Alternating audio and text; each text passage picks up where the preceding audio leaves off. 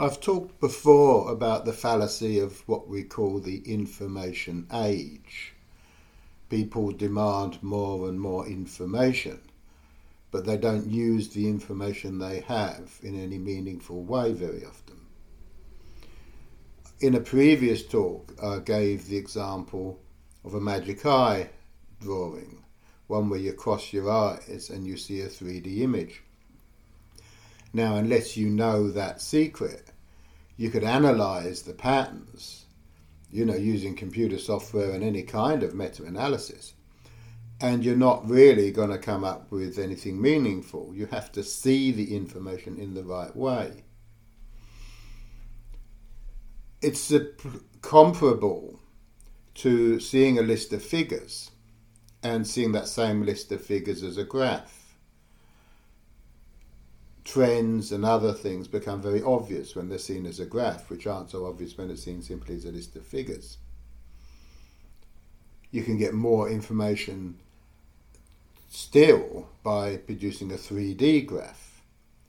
Now, of course, we see it on a 3D, on a 2D screen, but in this world, we've got very accustomed to processing 3D images on a 2D screen, so we can handle that. We can't see 4D images. There's no way of visualizing that. I did have a friend who was working on visualizing four dimensions, but it's a long haul. And if you could see 4D patterns, many patterns that aren't obvious even in a 3D graph would become obvious in a 4D graph. Now, this is also applicable to multi dimensions. We see the results of causes and effect in three dimensions. We're unaware of the triggers that are behind that in four, five, six, or seven dimensions. They're hidden from us usually. I mean, they can be opened up, and I've explained how. But for most people, they're unaware of it. And for most people nowadays, they'd even deny that it exists. They talk about believing what they see and other such nonsense. Now, the way you access real information or real knowledge through information is with metaphor and analogy and simile and these kind of things. Because that enables you to see a situation in a different context. And I've seen many, many arguments on the web where somebody says something completely ridiculous and somebody simply turns it around, taking that same argument but applying it in a different context, and the absurdity of it becomes clear. one method we use as hypnotherapists is we use a lot of stories. The reason for this is because when you listen to the story, your mind is engaged on the story and the message gets through subliminally. And I've talked before about what's called the reticular activation system, it bypasses the reticular activation system. So here's a story about why we tell stories. There was a a site, a building site, and um, often with these building sites, they close them up at night and they put a security guard on because they're worried about people breaking in and stealing things. So every night, the foreman, after most of the workers have gone home and before it's locked up, the foreman would go around the site and he'd collect up a load of you know stuff that's lying around and put it in a wheelbarrow. And then uh, he'd reel that wheelbarrow out through the door past the security guard. But this was going on every night, and the security guard got a bit suspicious, so he starts searching the wheelbarrow. Didn't find anything, it's all just rubbish. And the the foreman assured him that he was just taking rubbish out to be dumped. But the security guard got more and more suspicious, but every time he searched that wheelbarrow, never found anything. So after a while, the site's the building's finished, the site closes up, and sometime after that, the security guards in a pub and he sees the old foreman there. So he goes up to him and he says, Look, you know, there's a water under the bridge now, doesn't really matter.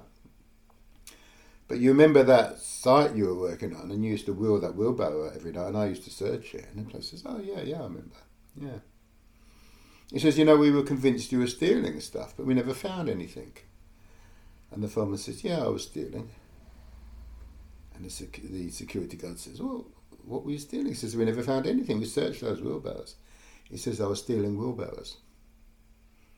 And this is the way the stories work. We're so busy trying to analyze them and search for meaning that the real meaning can come through un, um, uh, um uh, in, in, in a pure form, I suppose you could say.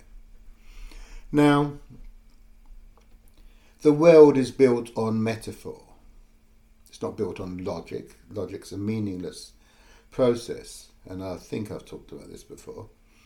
With, with deductive logic, we say if A is so and B is so, then C must be so. It's a construct of language. It has nothing to do with reality. The world is not logical. Our dreams aren't logical. Our dreams are based on metaphor because they have contact with other dimensions and other ways of seeing things. And in the old days, of course, people were much more in touch with the divine. The idea that as above, so below, to try and create heaven on earth, the divine paradise on earth that we can get a glimpse of, so that when we die, we go there in heaven. That's pretty well got lost nowadays. But this is why, in the old times, and I'm going back maybe a thousand years, most of Europe and Asia was built on small kingdoms. Some of these were tiny, maybe just a, you know a couple of towns. Others were huge, covering what would now be seen as half a country or even more. The kings, usually kings, were very different. Some were highly just, some were cruel, some put emphasis on building armies and invading other kingdoms to expand their territory. Others were simply content with putting up defence and spending resources on education or commerce or training or whatever. But you can imagine a country, a rather big kingdom, and the king is just, fairly just. But of course, he has people working for him. So his minions go out and they collect taxes on his behalf. And they go to these outlying villages, many, many miles, many miles from the capital.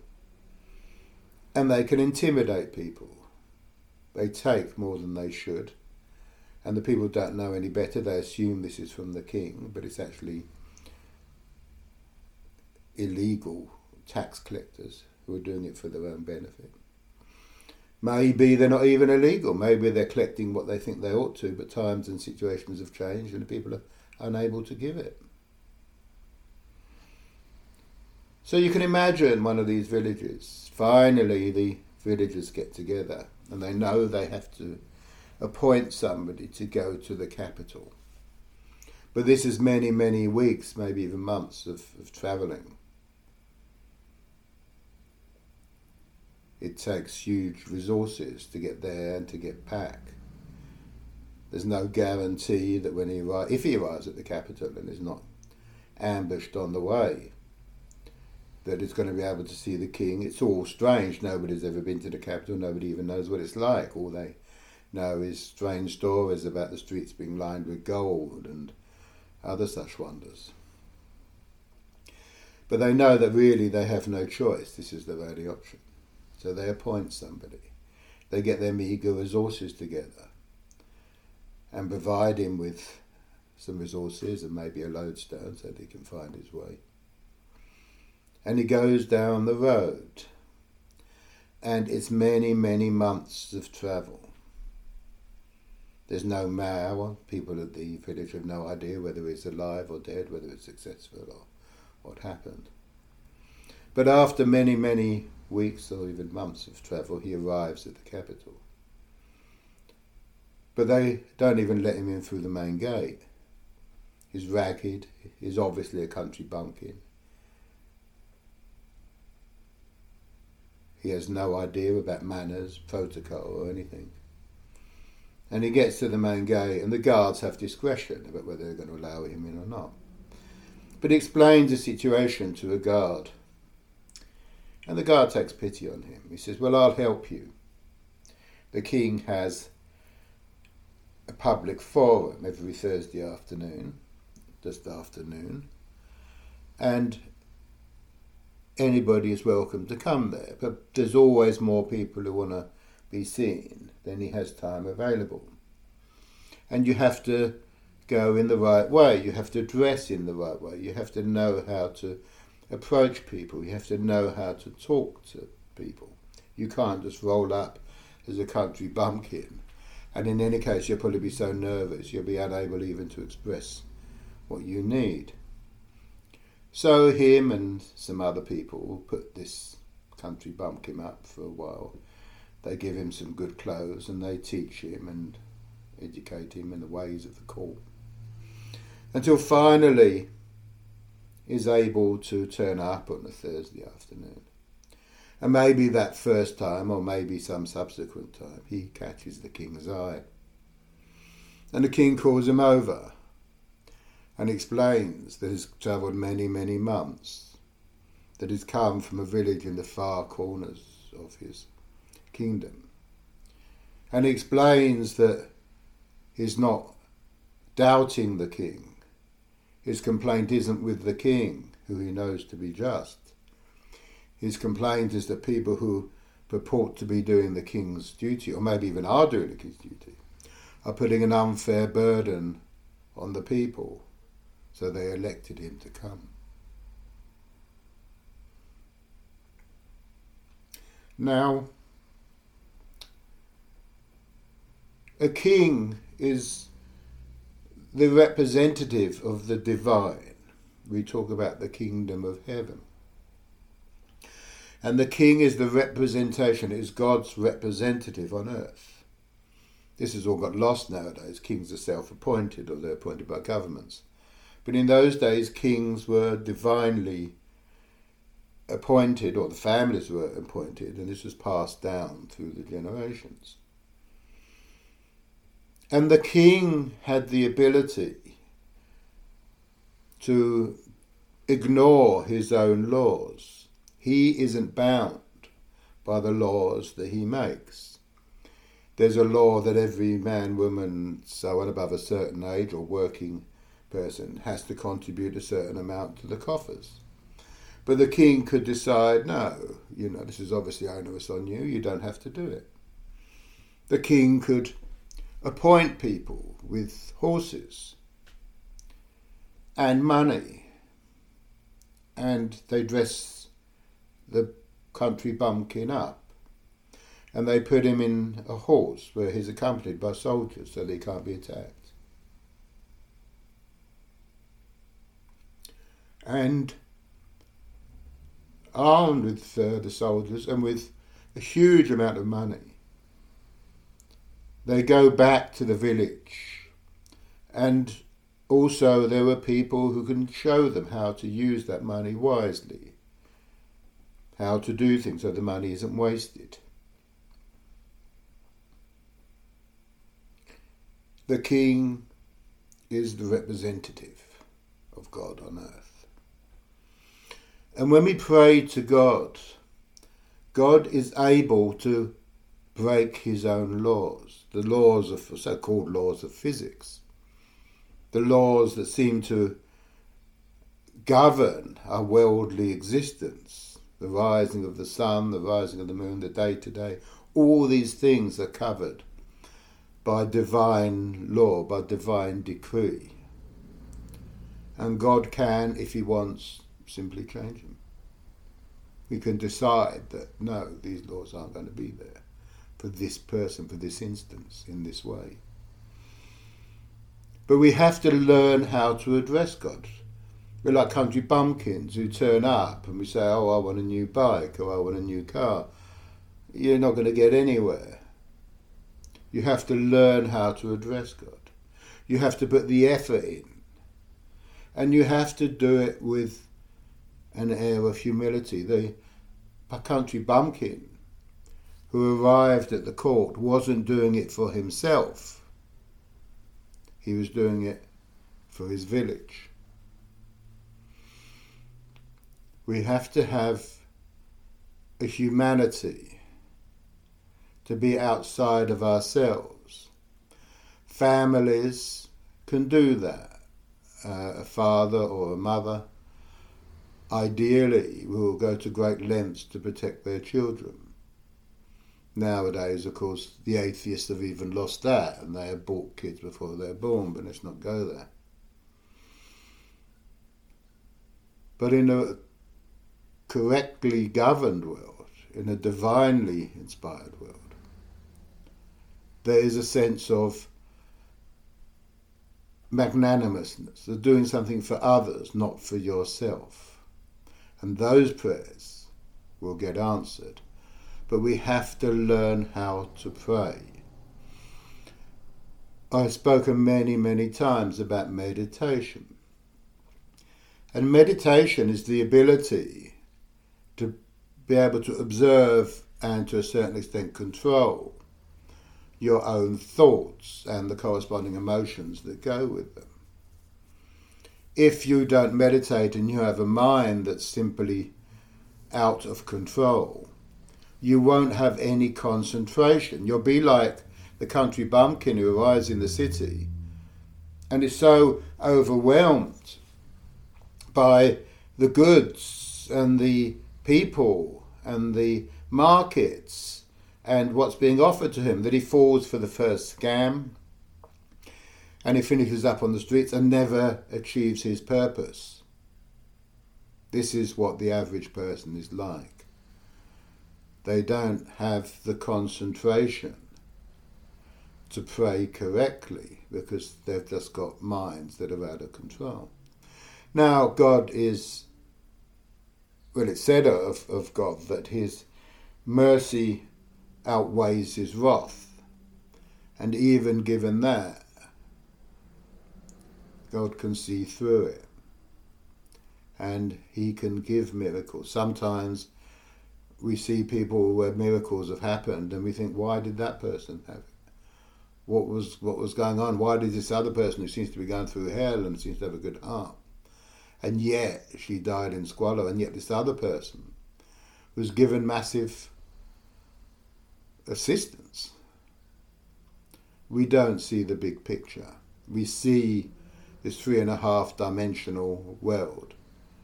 We see things in terms of a, ridiculous notion of cause and effect, which covers a very, very short time span.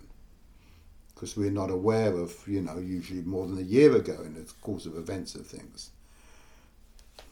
Certainly, if we look at a lifetime, you know, it might go back a few years. You know, they were abused as a kid or something. And we say, how unfair is that? But we don't see the big picture. We don't see where they go after they die. We don't see what brought them into this world, into that situation. Because people, to a certain extent, select their time, their place, and their relatives. To a certain extent. It's said that you can't choose your time of birth, your place of birth, or your relatives, and you can't choose how you're going to die. But there are forces and, and emotional attachments that lead you to be born in a particular place and in a particular circumstance. Thank you for listening.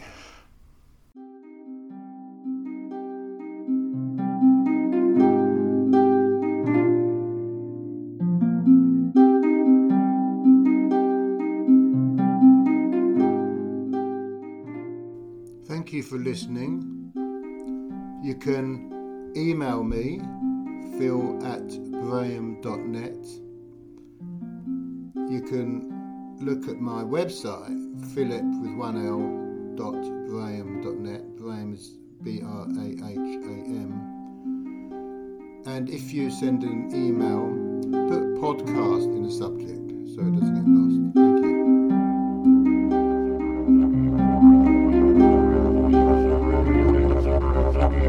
Thank you. Thank